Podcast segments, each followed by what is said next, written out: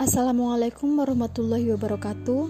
Perkenalkan kami dari kelompok 12 yang beranggotakan Andila Putri Bestari NIM 71141740, Tri Supatni NIM 71141754, Novi Nur Azizah NIM 71141756 dan Vida Nur Izati NIM 71141788. Kami akan menyampaikan hasil makalah kami mengenai analisis pengaruh environmental tax GDP per kapita dan energi use terhadap emisi karbon dioksida. Latar belakangnya yaitu persaingan global saat ini menghadang negara-negara di dunia dengan menuntut kecepatan, akurasi, kreativitas, dan konsisten yang tinggi untuk menjadi pemenang dan meningkatkan pertumbuhan ekonominya. Berbagai inovasi terus dipicu untuk meraih tujuan yang diharapkan, khususnya di sektor industri. Sedangkan berdirinya industri itu sendiri tentu memiliki dampak negatif dan dampak positif. Dampak positifnya yaitu mengurangi tingkat pengangguran, meningkatkan kesejahteraan masyarakat, meningkatkan pendapatan nasional, dan lain-lain. Tetapi bagi lingkungan hidup, industri justru membawa banyak dampak negatif seperti adanya pencemaran air, polusi udara, dan lain sebagainya yang dapat merusak lingkungan. Polusi disertai dengan kegiatan ekonomi telah merusak lingkungan global, meningkatkan efek gas rumah kaca, dan selanjutnya menyebabkan perubahan iklim, khususnya meningkatkan emisi karbon dioksida. Berdasarkan data yang kami peroleh, negara di OECD 51% dari produksi emisi karbon dioksida ada pada sektor industri.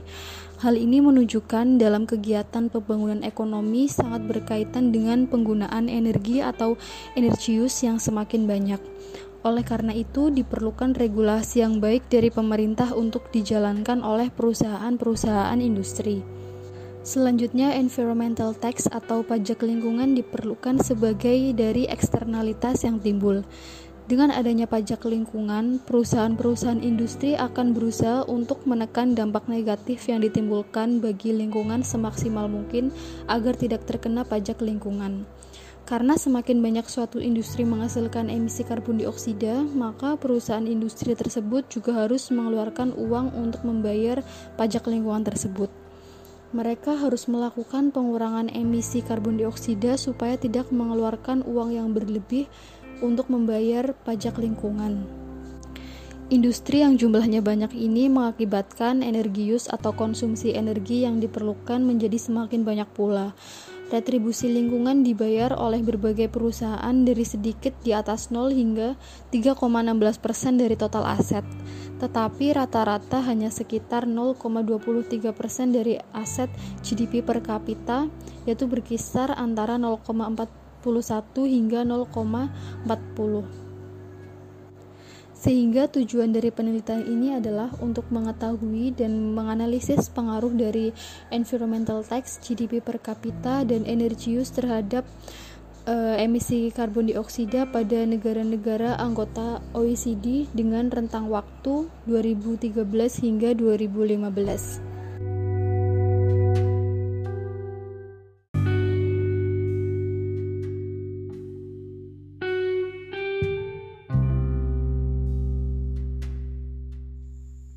Selanjutnya yaitu tinjauan pustaka di mana penelitian bersumber pada penelitian terdahulu baik dari jurnal nasional maupun internasional.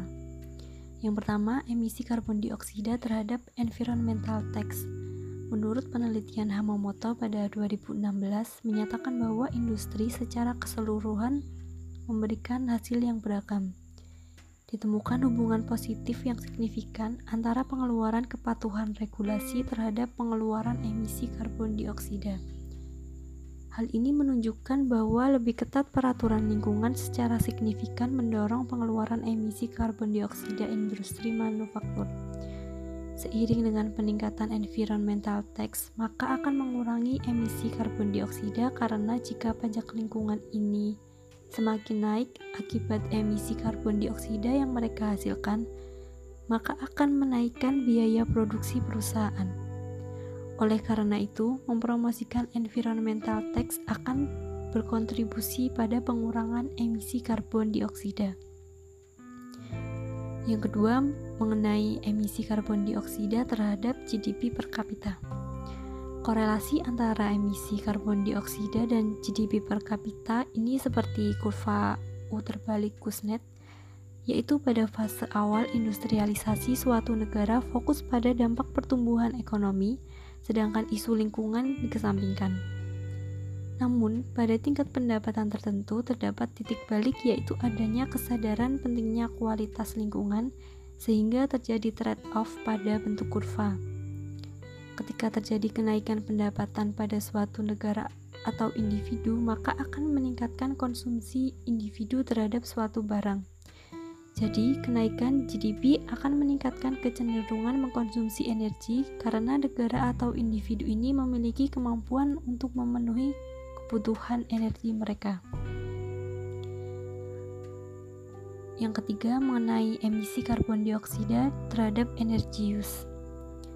Berdasarkan penelitian R. Salinata tahun 2017 menunjukkan bahwa konsumsi energi mempengaruhi karbon dioksida secara positif dan signifikan dalam jangka pendek maupun jangka panjang.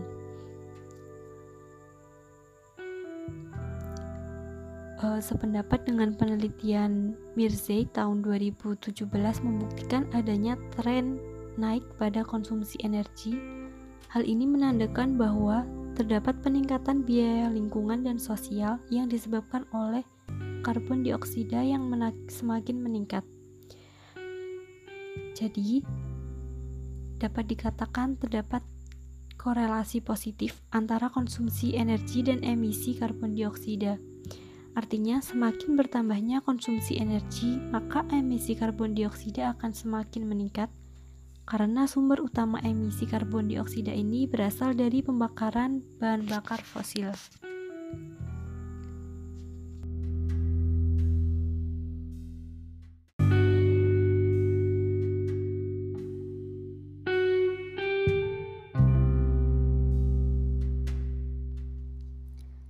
Yang selanjutnya adalah metodologi penelitian.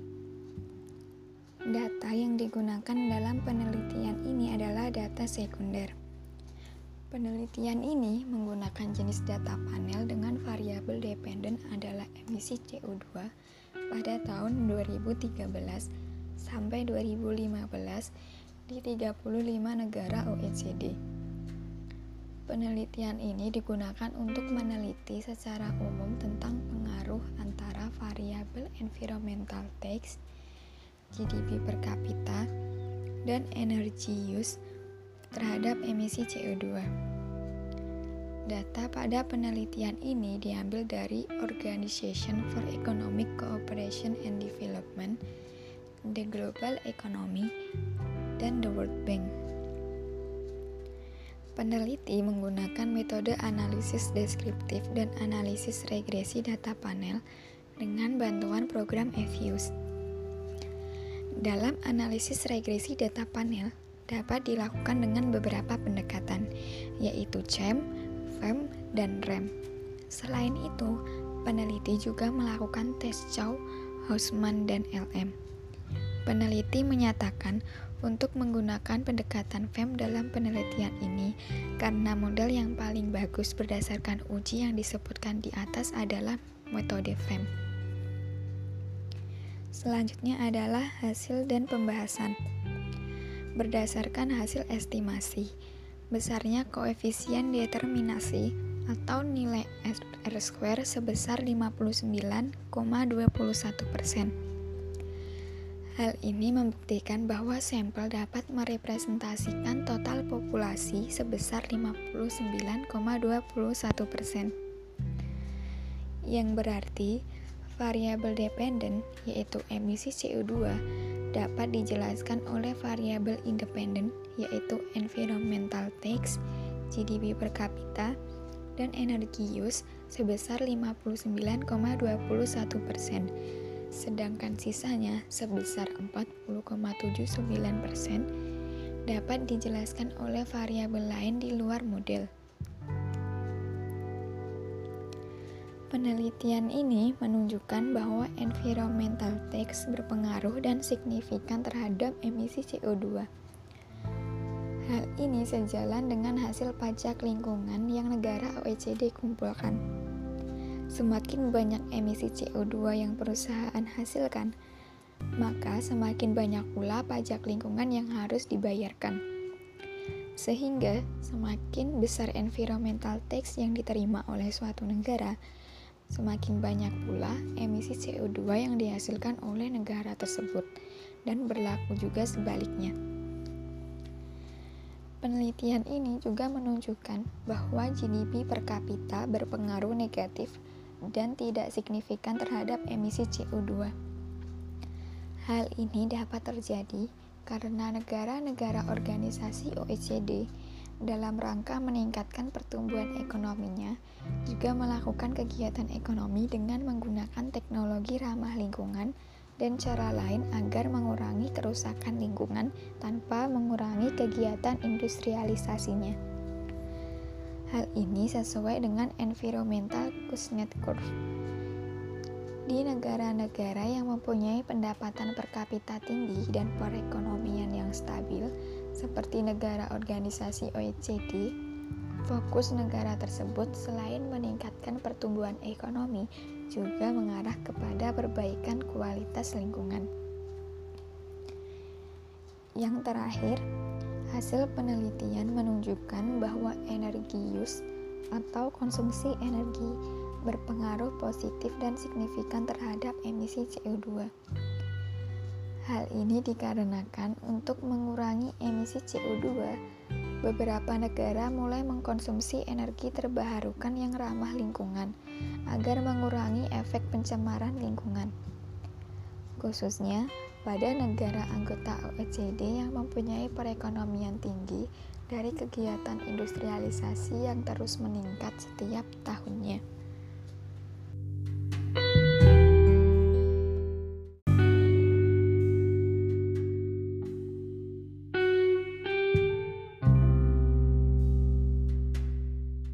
Selanjutnya penutup. Berdasarkan hasil analisis regresi berganda dengan pendekatan fixed effect model yang telah dilakukan, menunjukkan bahwa GDP per kapita memiliki hubungan yang negatif terhadap emisi CO2 dan memiliki pengaruh yang tidak signifikan terhadap kebijakan lingkungan dalam mencapai pengurangan emisi CO2. Sedangkan environmental tax dan energi use memiliki hubungan yang positif terhadap emisi CO2 dan memiliki pengaruh yang signifikan terhadap kebijakan lingkungan yang berkelanjutan dalam mencapai pengurangan emisi CO2. Dan saran yang dapat diberikan untuk mendukung kebijakan lingkungan berkelanjutan adalah yang pertama, menciptakan industri yang ramah lingkungan dengan teknologi berbasis lingkungan. Yang kedua, menerapkan peraturan yang tegas terkait pajak dan emisi CO2 yang dihasilkan industri. Dan yang terakhir, memerhatikan dampak lingkungan dari setiap aktivitas ekonomi.